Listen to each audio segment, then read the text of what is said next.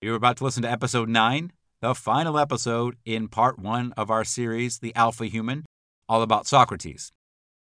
I hope you enjoy listening as much as I enjoyed creating. So join me as we enter the fray.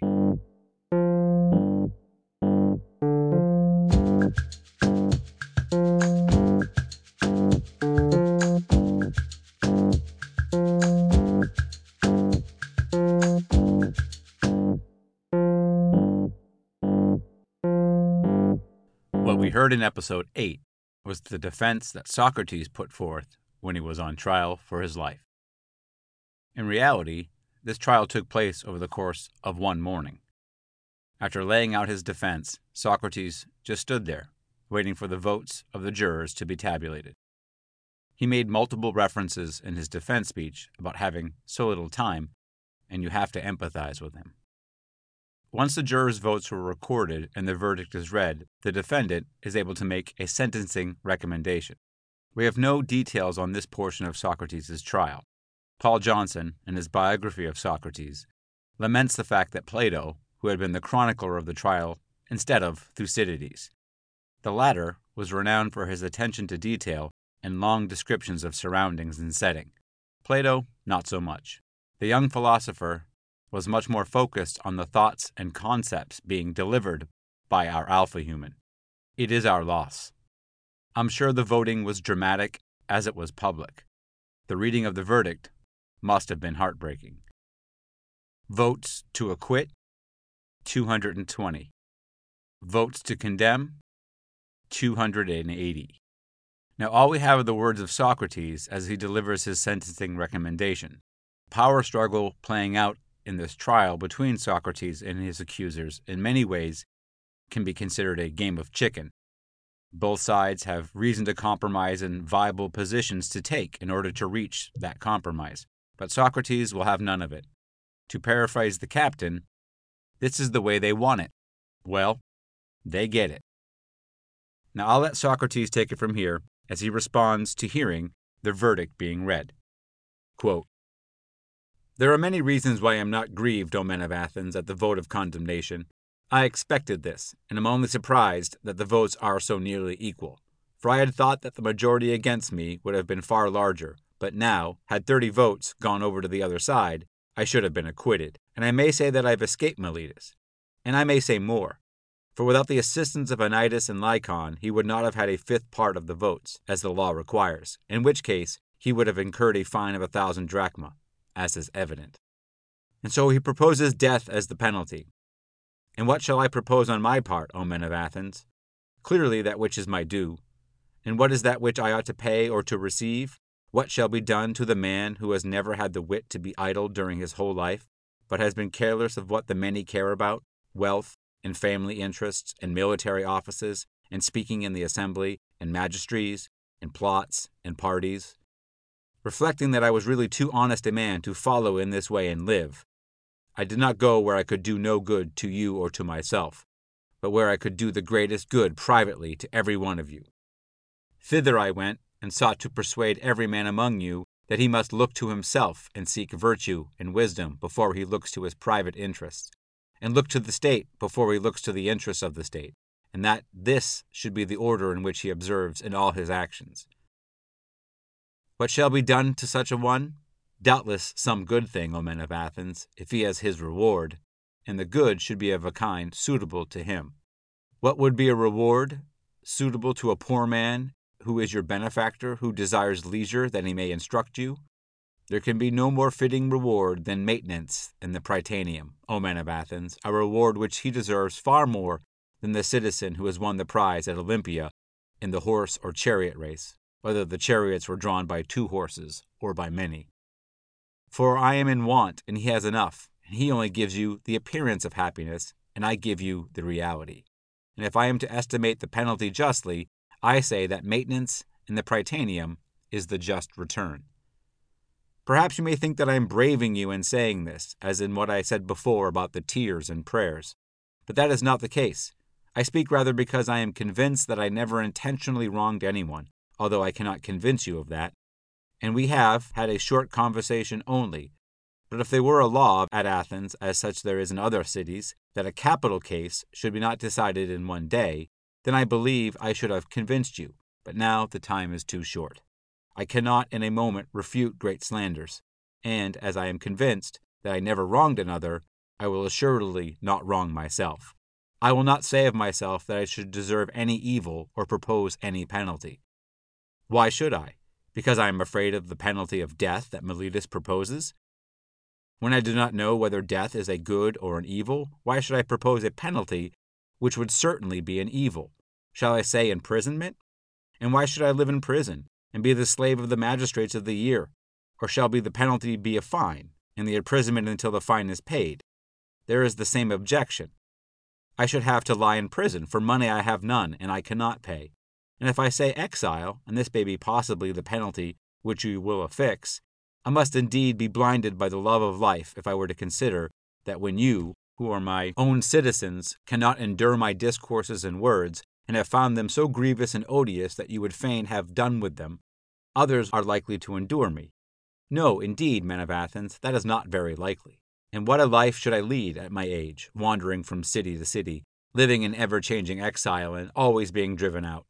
For I am quite sure that when to whatever place I go, as here, so also there, the young men will come to me, and if I drive them away, their elders will drive me out at their desire, and if I let them come, their fathers and friends will drive me out for their sakes. Someone will say, Yes, Socrates, but cannot you hold your tongue, and then you may go into a foreign city and no one will interfere with you?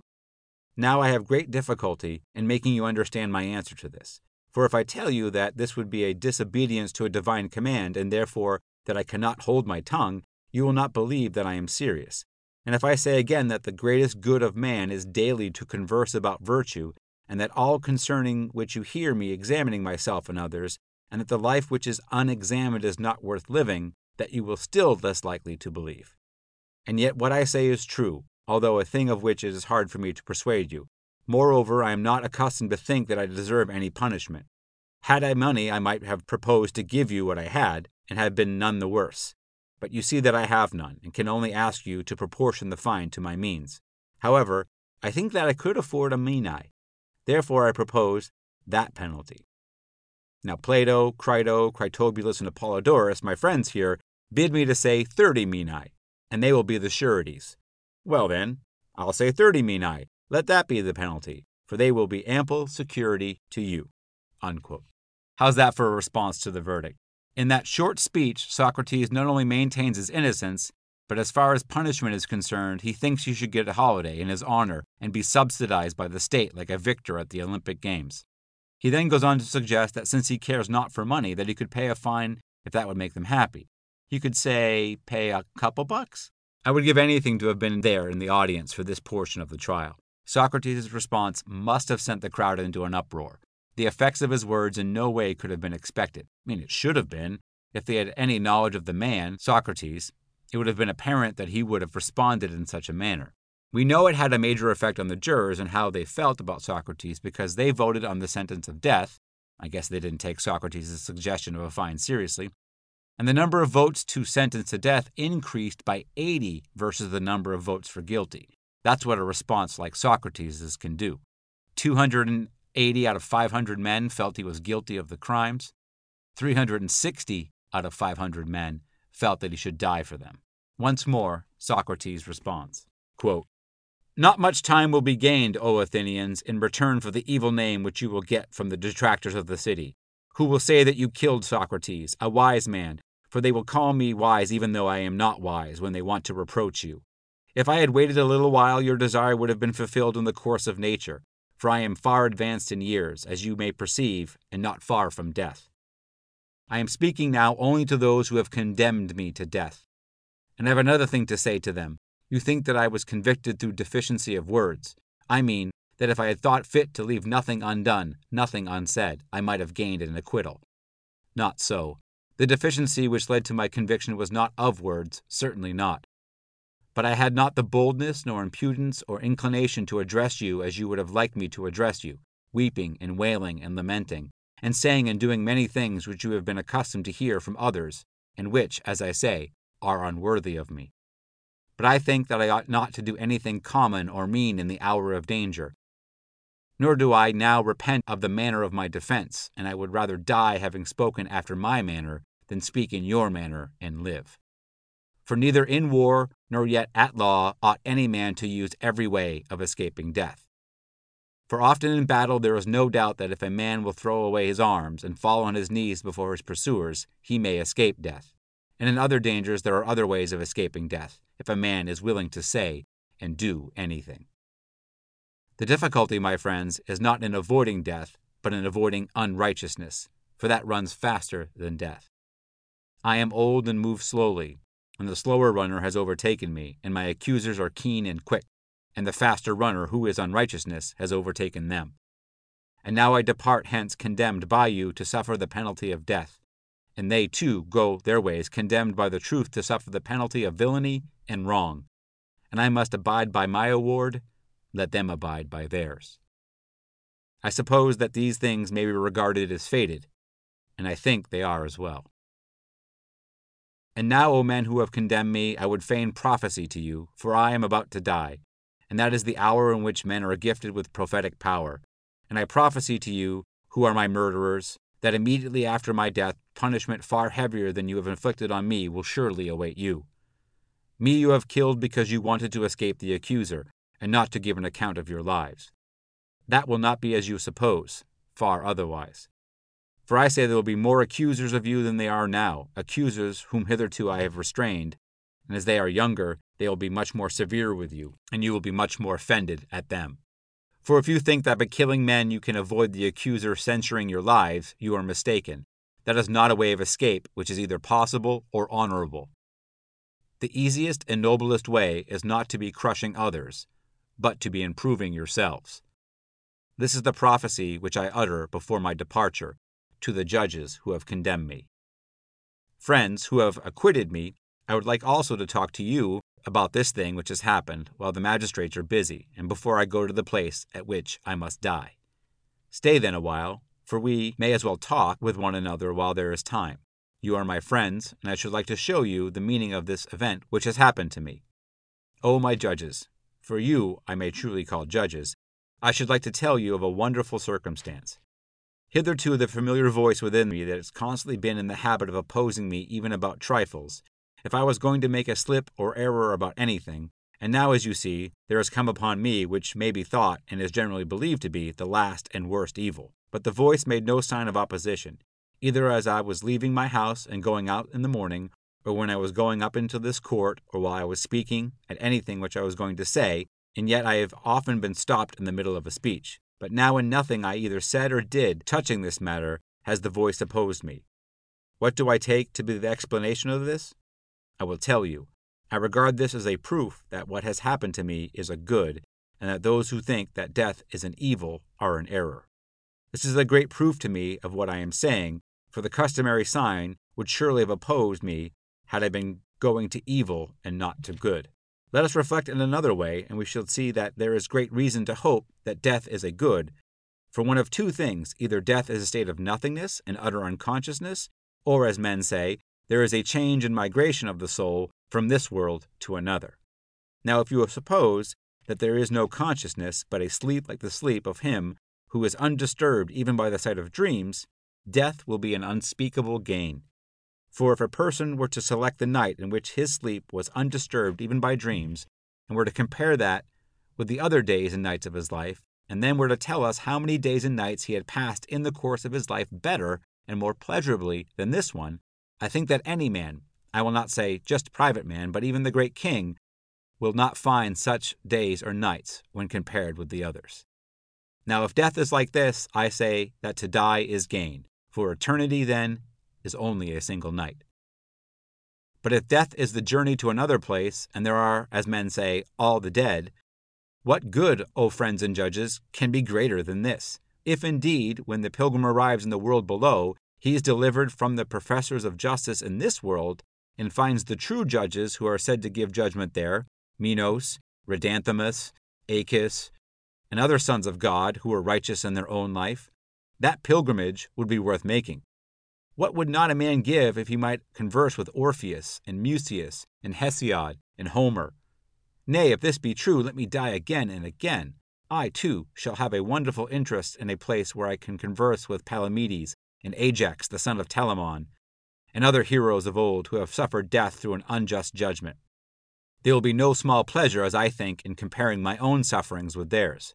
After all, I shall be able to continue my search into true and false knowledge, as in this world, so also in that.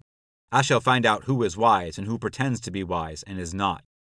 What would not a man give, O judges, to be able to examine the leader of the great Trojan expedition, or Odysseus, or Sisyphus, or numberless others, men and women? What infinite delight would there be in conversing with them and asking them questions? For in that world they do not put a man to death for this, certainly not. For besides being happier in that world than in this, they will be immortal, if what is said is true. Wherefore, O judges, be of good cheer about death, and know this of a truth, that no evil can happen to a good man either in life or after death. He and his are not neglected by the gods, nor has my own approaching end happened by mere chance.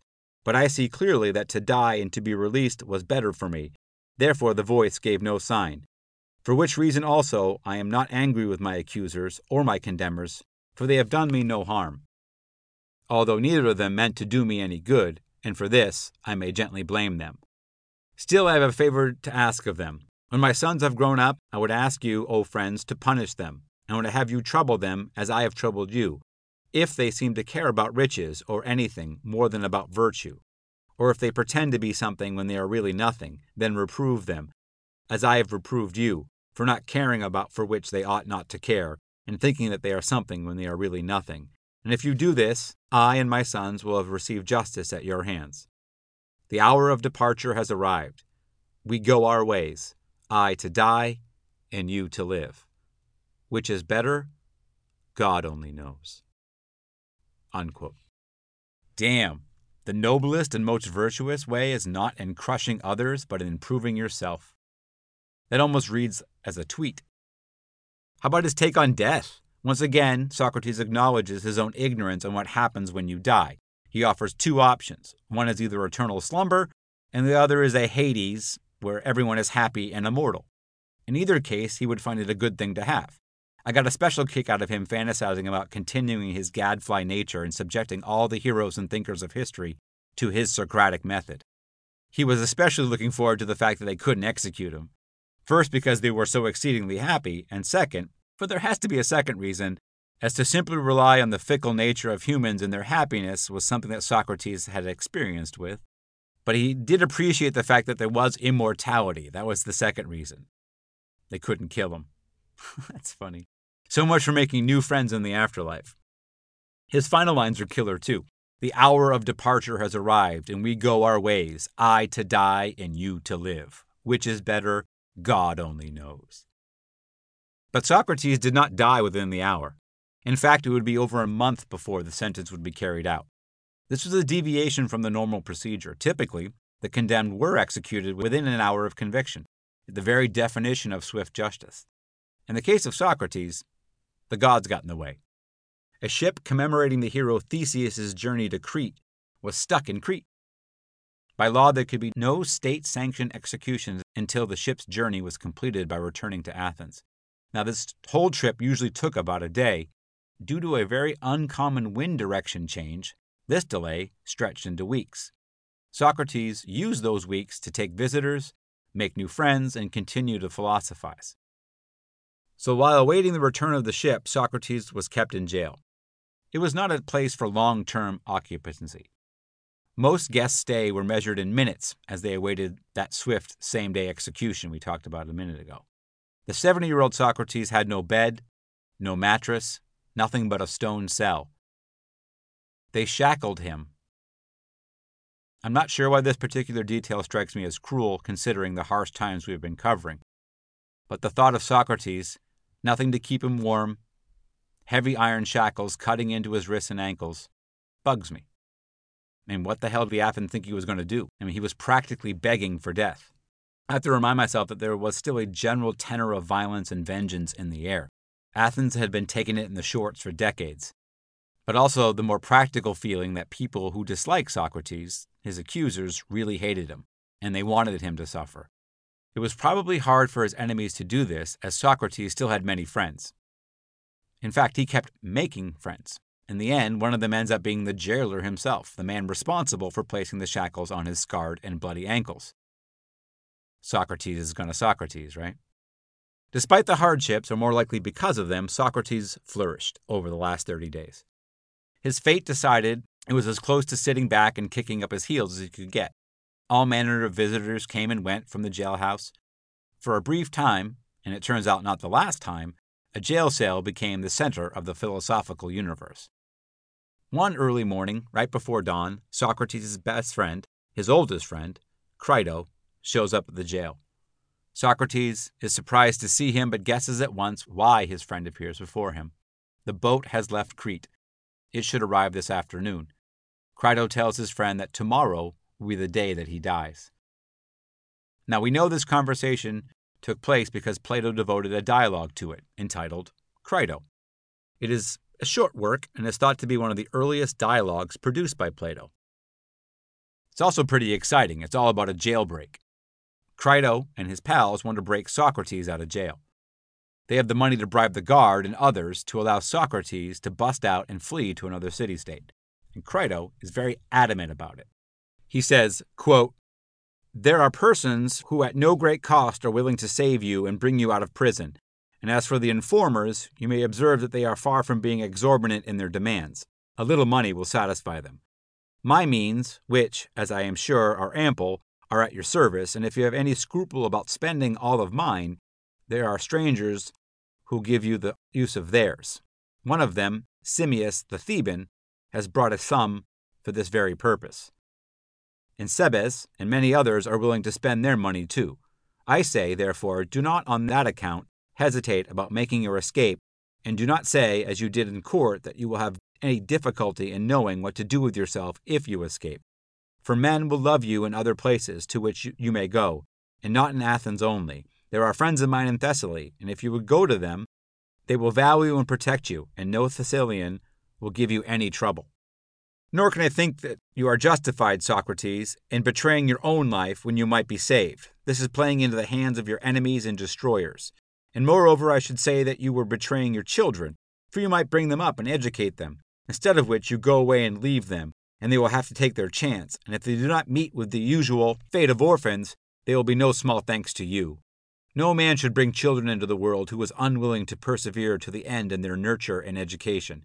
But you are choosing the easier part, as I think, not the better or manlier, which would rather have become one who professes virtue in all his actions like yourself. And indeed I am ashamed not only of you, but of us who are your friends, when I reflect that this entire business of yours will be attributed to our want of courage. The trial need never have come on, or might have been brought to another issue. And the end of all, which is the crowning absurdity, will seem to have been permitted by us through cowardice and baseness.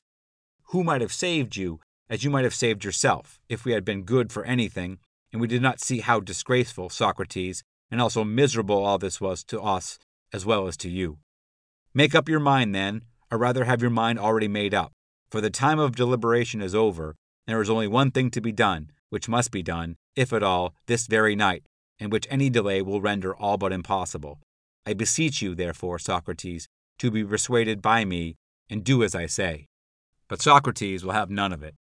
Why compound an existing evil with another evil? Socrates repeats the arguments he made at his trial. Where should he go and still be Socrates? Who would have him if the love of his life, his beauty, Athens, wants him dead? Besides, leaving is out of the question. Socrates and Athens are one and the same, at least in the mind of the philosopher. In conversing with Crito, Socrates is acting the part of the city-state of Athens, confronting Socrates on his desire to break out of jail.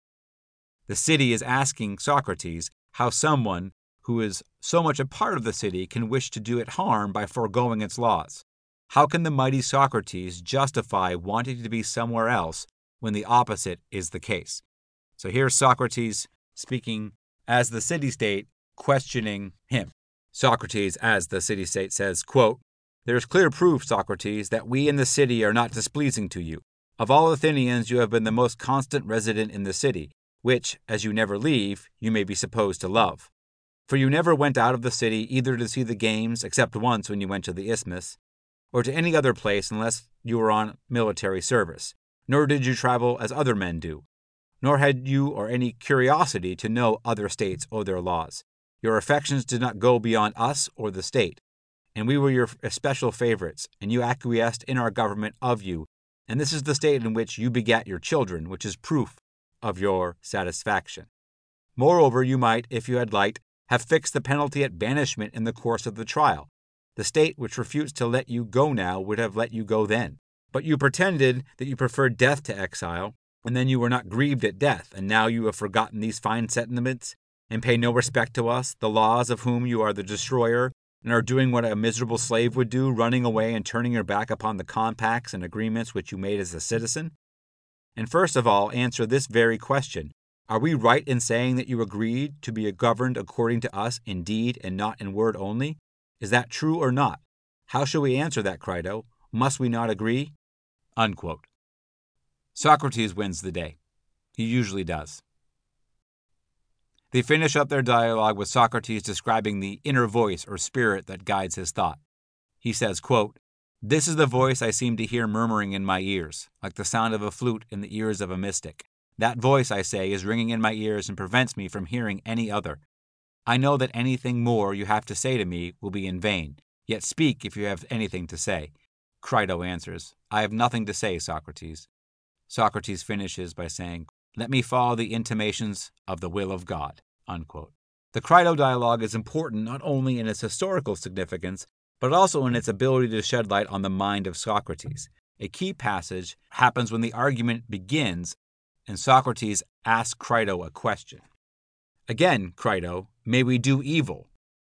Crito answers, "Surely not, Socrates."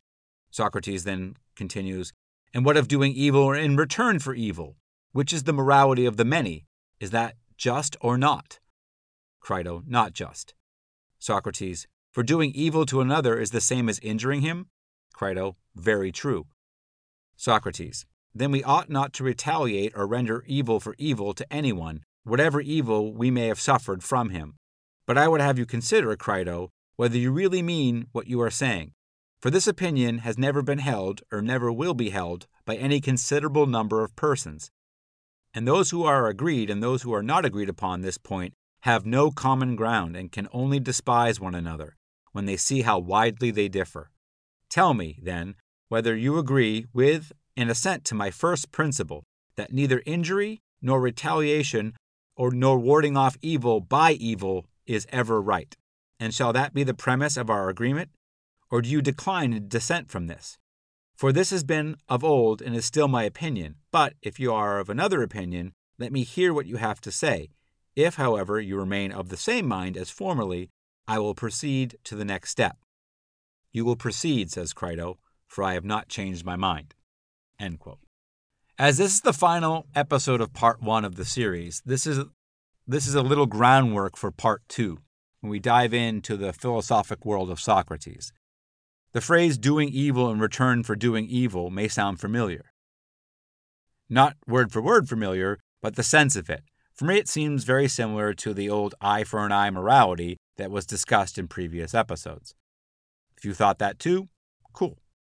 Socrates is taking aim at one of the most ingrained parts of our collective human evolution, that of the need for revenge. For the sake of Part 1 versus Part 2, at this point, it is most important to note that Socrates had to elicit an agreement from his oldest friend that they agreed on this point. That is how out of left field this belief was. Socrates was not sure that his closest confederates were on board with this newfangled concept of morality. He had to make sure. Now, Crito leaves, and Socrates spends his last day meeting with friends and discussing high matters like courage, virtue, and death. At last, the fateful morning arrives. This day is chronicled in Plato's dialogue, the Phaedo. Chronologically speaking, the Phaedo was written years after the Apology and Crito. It is a much more stylistic dialogue, written as a discussion between two men, one of them who was present at the death of Socrates, and the other who wasn't. Basically told as a long flashback. Just from a stylistic standpoint, it is a much more designed work, meant to elicit feelings of grief and loss. Socrates spends most of the morning with his family, Around lunch, they leave, and his cadre of friends and followers attend to him. Interestingly, Plato is ill and not able to attend. Remembering that Plato wrote this years later makes me wonder why he left that detail in there. It was not uncommon for him not to be in the dialogue, so to draw attention to the fact that he wasn't in this one may have been more of a political move on Plato's part to distance himself from the Socrates haters. At any event, the main conversation they have that day centers around death. At this point, some 30 days removed from stating that he had no idea what to expect when he died, Socrates had now worked out an elaborate system of the afterlife, complete with angels, reincarnation, and a heaven. Sounds like Plato got a little creative in using Socrates as his mouthpiece. But that is certainly getting ahead of ourselves. As important as the viability of a complete 180-degree turn in philosophical belief in 1 month by one of the most consistent men of all time, that's not the crux of this episode. A great deal of time will be spent in parts 2 and 3 of this series to what has been called the Socrates problem. This dialogue is not important for our purposes at this point, other than as a quasi-historical document on the final moments of Socrates' life. Once the talk of the neophyte supernatural system has subsided, the sun was beginning to set, and the time had come for Socrates to have his life ended by decree of the state for impiety and corruption of youth. And this brings me to a point where I get a little emotional. It is silly, I guess, to get worked up over something that happened 2,600 years ago, but I do.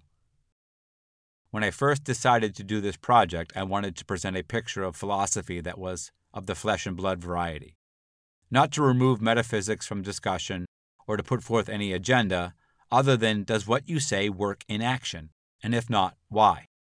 In order to know that, I thought it was necessary to trudge back some 40,000 years into the past and carry you along with me until we finally met and could spend time with the very unique individual named Socrates. In short, I feel it necessary to know how a philosopher lived in order to know more about how they thought. Turns out I was not alone in this belief. There is this great book out there called The Book of Dead Philosophers, written by Simon Critchley, that takes the same tack, save for the fact that he is taking it from the other direction. He believes understanding how philosophers died can give great insight into what they believed. He begins his book with a chapter entitled Learning How to Die, Socrates. He then proceeds to spend more time on Socrates than any other philosopher in his book. That's a man after my own heart.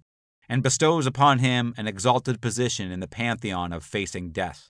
After giving a high-level rundown of his life and trial, Critchley finishes up his chapter on learning how to die this way. Quote, "There's never been a more important time to emphasize this distinction between philosophy and sophistry. We are surrounded by countless new sophistries. Televangelists offer authoritative knowledge of the true word of God and perform miraculous cures in exchange for appropriate donations to the cause. An entire New Age industry has arisen where knowledge, capital K, of something called self, capital S, is traded in expensive, brightly colored wrappings. I think it fair to say that Western societies, and not just Western societies, are experiencing a deep meaning gap that risks broadening into an abyss. This gap is being filled by various forms of obscurantism that conspire to promote the belief that, first, such a thing as self-knowledge is attainable, second, it comes with a price tag, and third, it is completely consistent with the pursuit of wealth, pleasure, and personal salvation. By contrast, Socrates never claimed to know, never promised knowledge to others, and crucially, never accepted a fee. What this desire for certainty betrays is a profound terror of death and an overwhelming anxiety to be quite sure that death is not the end, but the passage to the afterlife. True, if eternal life has an admission price, then who wouldn't be prepared to pay it? By way of contrast, it is striking to go back to Socrates in his skepticism.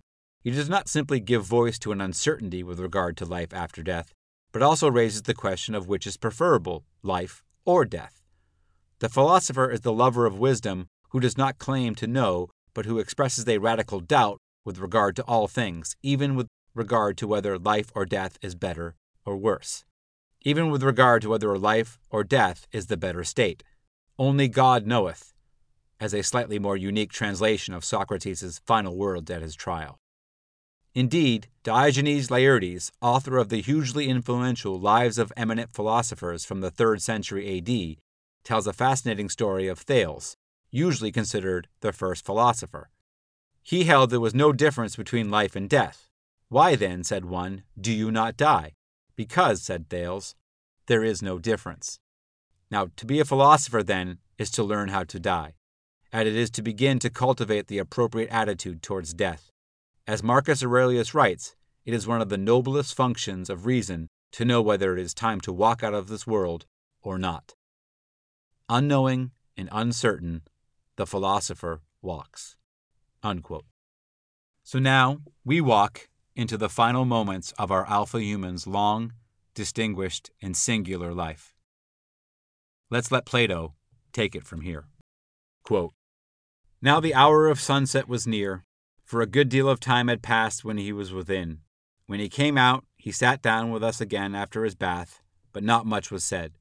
Soon the jailer, who was a servant of the 11, entered and stood by him, saying, To you, Socrates, whom I know to be the noblest and gentlest and best of all who have ever came into this place, I will not impute the angry feelings of other men, who rage and swear at me when, in obedience to the authorities, I bid them drink the poison.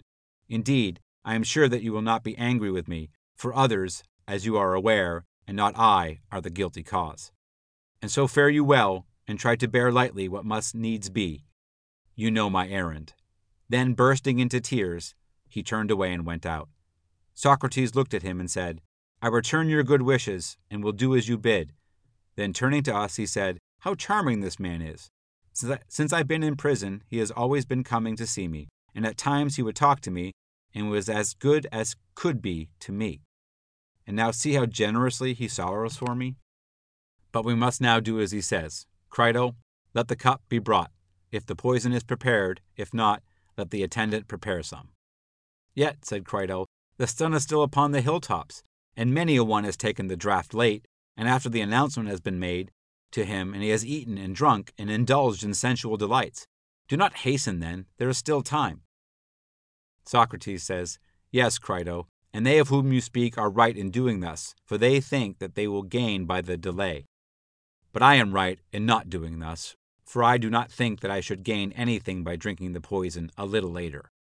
I should be sparing and saving a life which is already gone. I could only laugh at myself for this. Please then do as I say, and not to refuse me." Crito, when he heard this, made a sign to the servant, and the servant went in and remained for some time, and then returned with the jailer carrying a cup of poison. Socrates said, "You, my good friend, who are experienced in all these matters, shall give me directions how I am to proceed." The jailer answered, "You have only to walk about until your legs are heavy, and then lie down, and the poison will act."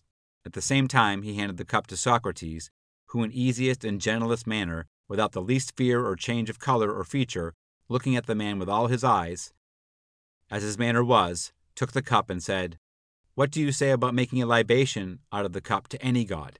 May I or not?" The man answered, "We only prepare, Socrates, just so much as we deem enough." "I understand," he said, "yet I may and must pray to the gods to prosper my journey from this to that other world. May this, then, which is my prayer, be granted to me." Then holding the cup to his lips, quite readily and cheerfully he drank off the poison. And hitherto most of us had been able to control our sorrow, but now, when we saw him drinking, and saw too that he had finished the draught, we could no longer forbear, and in spite of myself my own tears were flowing fast, so that I covered my face and wept over myself, for certainly I was not weeping over him, but at the thought of my own calamity in having lost such a companion. Nor was I the first, for Crito, when he found himself unable to restrain his tears, had got up and moved away, and I followed, and at that moment Apollodorus, who had been weeping all the time, broke out in a loud cry which made cowards of us all. Socrates alone remained calm. "What is this strange outcry?" he said. "I sent away the women mainly in order that they may not offend in this way, for I had heard that men should die in peace." "Be quiet, then, and have patience." When we heard that, we were ashamed and refrained our tears. And he walked about until, as he said, his legs began to fail, and then he lay on his back, according to the directions, and the man who gave him the poison now and then looked upon his feet and legs, and after a while he pressed his foot hard and asked him if he could feel it, and Socrates said no, and then his leg, and so upwards and upwards, and showed us that he was cold and stiff. And he felt them himself, and said, when the poison reaches the heart, that will be the end. He was beginning to grow cold about the groin, when he uncovered his face, for he had covered himself up, and said, these were his last words, he said, Crito, I owe a cock to Asclepius. Will you remember to pay the debt? The debt shall be paid, said Crito. Is there anything else? There was no answer to this question. But in a minute or two a movement was heard, and the attendants uncovered him, and his eyes were set, and Crito closed his eyes and mouth. Such was the end, whom I may truly call the wisest and justest and best of all men, whom I have ever known.